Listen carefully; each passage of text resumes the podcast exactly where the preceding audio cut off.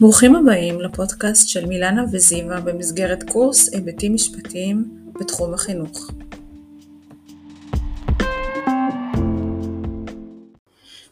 וואו, מילנה, תקשיבי, ההרצאה של נציבת האו"ם לענייני פליטים, שלמעשה נמנית כחלק מאוכלוסיות הקצה, ששמענו עכשיו, הייתה פשוט מרתקת. מסכימה איתך, היא באמת חשפה בפנינו נושא מאוד מורכב. תשמעי, בתקופת הקורונה, אוכלוסיית ילדים חסרי מעמד אלו בעצם סבלה מפערים דיגיטליים מאוד קשים.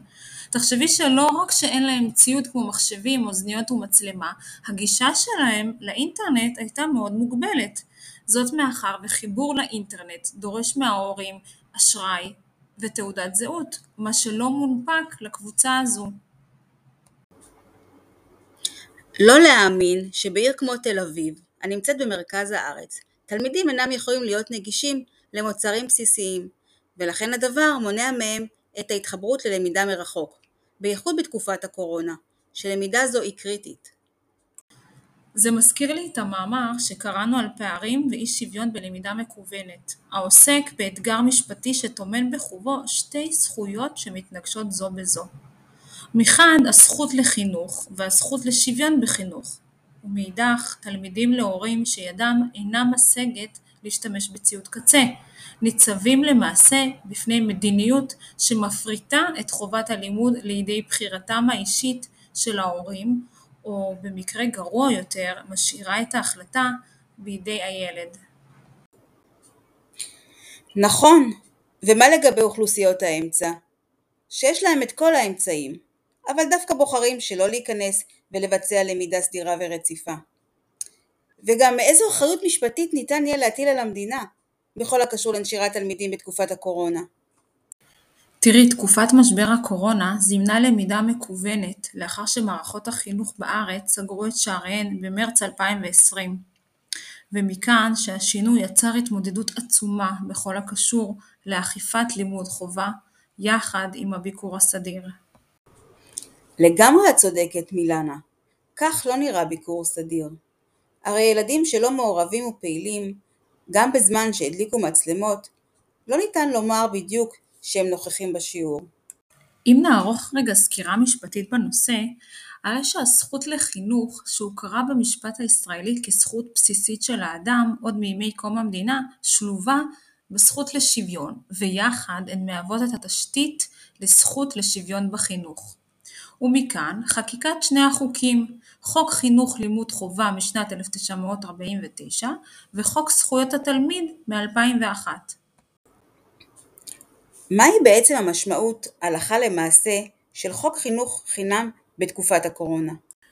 אז תראי, המעבר ללמידה מרחוק יצר דרוויניזם חינוכי, שרק העמיק והעצים את הפערים החינוכיים. זאת מאחר והנגישות לחינוך כחלק מהאוריינות הדיגיטלית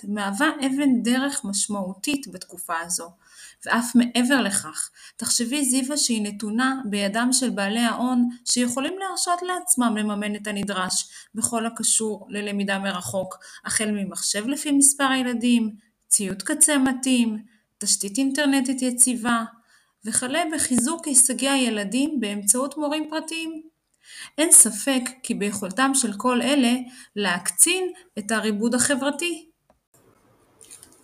אז מעצם הסיבה למעבר ללמידה מרחוק, אנחנו עדים לעלייה בנשירה הסמויה ממערכת החינוך, שכן ההזדמנות השווה לחינוך נפגעת יותר ויותר, בעיקר בקרב קבוצות מוחלשות שיכולתם לממש את הזכות לחינוך הולכת ופוחתת. הדבר מושפע מההון התרבותי שהתלמיד ומשפחתו חשופים אליהם.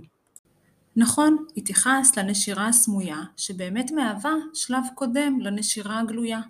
פה באמת ראוי לציין שבישראל החוק אינו מגדיר באופן ברור מהי נשירה. החוק כן מגדיר חובת דיווח על התמדה להפר ביקור סדיר. אך מהי הפרה של ביקור סדיר? תיקון מספר 24 בחוק חינוך חובה, סעיף 12 משנת 2001, וכן חוזר מנכ"ל מ-2017 בשם מביקור סדיר למניעת נשירה, סעיף 711, מציינים שתי דרכים לכך.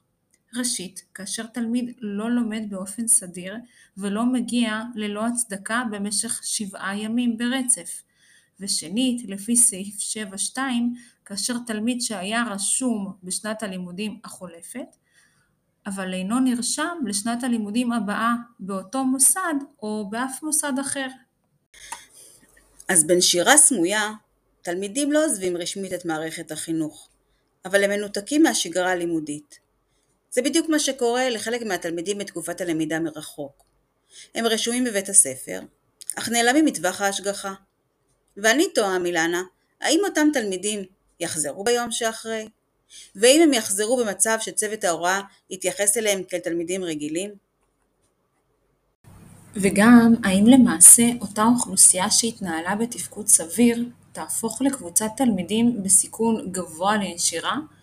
שהרי יש כאן סכנה לאבד קבוצות שלמות עד תומו של המשבר הזה, בין אם בנשירה סמויה, מאחר והיא מהווה פתח לפרצת תלמידים רבים, להיות נוכחים נפקדים, ובין אם כאלה שהפסיקו לגמרי להיות נוכחים בזום. ואז, גם כשכבר יש ימי למידה בבתי הספר, הם לא ממש מגיעים, ומכאן נפלטים ממעגל הלמידה. הסוגיה הזו בדיוק מזכירה את הכתבה שצפינו בכאן 11, ששודרה ממש בימים האחרונים. היא מסקרת כחלק מפרויקט מיוחד את נושא הנשירה בקרב תלמידי התיכון בעקבות משבר הקורונה ולמידה מרחוק. מעניין לציין שמנהלת המחלקה לביקור סדיר בעיריית פתח תקווה מציינת שאחוז מטופלי ביקור הסדיר עלה ב-30% בשנתיים האחרונות. במסגרת הראיון שערכנו עם רחל שחר, מנהלת המחלקה לילדים ונוער בסיכון בעיריית רמלה, היא ציינה שהמחלקה מורכבת משמונה קב"סיות, עובדי קידום נוער ואגף שחר, שירותי חינוך רווחה. מתוך הנתונים שהראתה לנו נכון לנובמבר אשתקד, ישנם 701 תלמידים מטופלים כחלק מהנשירה הסמויה, בעוד שרק 39 תלמידים מטופלים בזירה הגלויה על ידי הקב"סיות. הנתונים של הכתבה ושל רחל מתחברים בדיוק למסמך הכנסת מיום ה-24 לנובמבר 2020 בעניינה של המחלקה לביקור סדיר ומניעת נשירה. קצין הביקור הסדיר פועל מתוקף חוק לימוד חובה וחוק זכויות התלמיד. תפקידיה כוללים סיוע בגיבוש תוכניות להכלה ולמניעת נשירה, כמו לדוגמה תוכנית מנע, מניעת נשירה עכשיו, המיועדת לילדים ובני נוער בגילאי 5 ועד 18, שזקוקים לליווי לימודי, רגשי ואישי, במטרה למנוע את נשירתם מהמוסד החינוכי. לא מפתיע שמתוך נתוני ה-OECD ישראל נמצאת בשלישייה פותחת בשיעורי ההתמדה הגבוהים בעולם. זאת אומרת יש לקחת בחשבון שהמערכת אצלנו מכילה קבוצות שונות במטרה לשמרם במערכת. זאת בניגוד למדינות כמו פינלנד וגרמניה שמדיניותן ממיינת ומנשירה, ומכאן שממוצע הישגיהם גבוה בהרבה ביחס אלינו. כלומר, מטוטלת הפרדוקס נעה בין האיכות האקדמית במדינות סלקטיביות אלו, לבין שמירת השוויון בישראל. ואם נסכם, הרי שהלמידה מרחוק, שהתבססה ברובה על פלטפורמת הזום, כדרך בלעדית להמשך הלימודים בתקופת חירום, היא שם כולל למגוון רחב של טכנולוגיות ושיטות פדגוגיות. למעשה ה-ICT, טכנולוגיות מידע ותקשורת מתקדמות, מקפלות בתוכן יתרונות רבים. הן משמשות ליצירת סביבת למידה גמישה במרחב ובזמן, וגם מאפשרות המחשה של תהליכים מופשטים. אבל כל זאת כמובן בהתבסס על מיומנות למידה עצמאית, וכן אחריות אישית אל מול הצורך במרחב למידה ביתי ושקט, דבר שלא זמין לכל אחד. נכון, ויחד עם זאת חשוב לזכור כי חובת הלימוד אכן מוטלת במידת מה על הלומד ועל תמיכתם של הוריו, אך יחד עם זאת יש לזכור כי חלה מחויבות גם על המדינה, אשר נדרשת להקצות משאבים על מנת לקיים מערכת חינוך חינם וכן לפקח על מימוש הזכות והחובה לחינוך. שהרי המעבר ללמידה מקוונת והצלחתם בייחוד בתקופה זו תלויה בקיומם של משאבים דיגיטליים ומשאבי הון תרבותיים.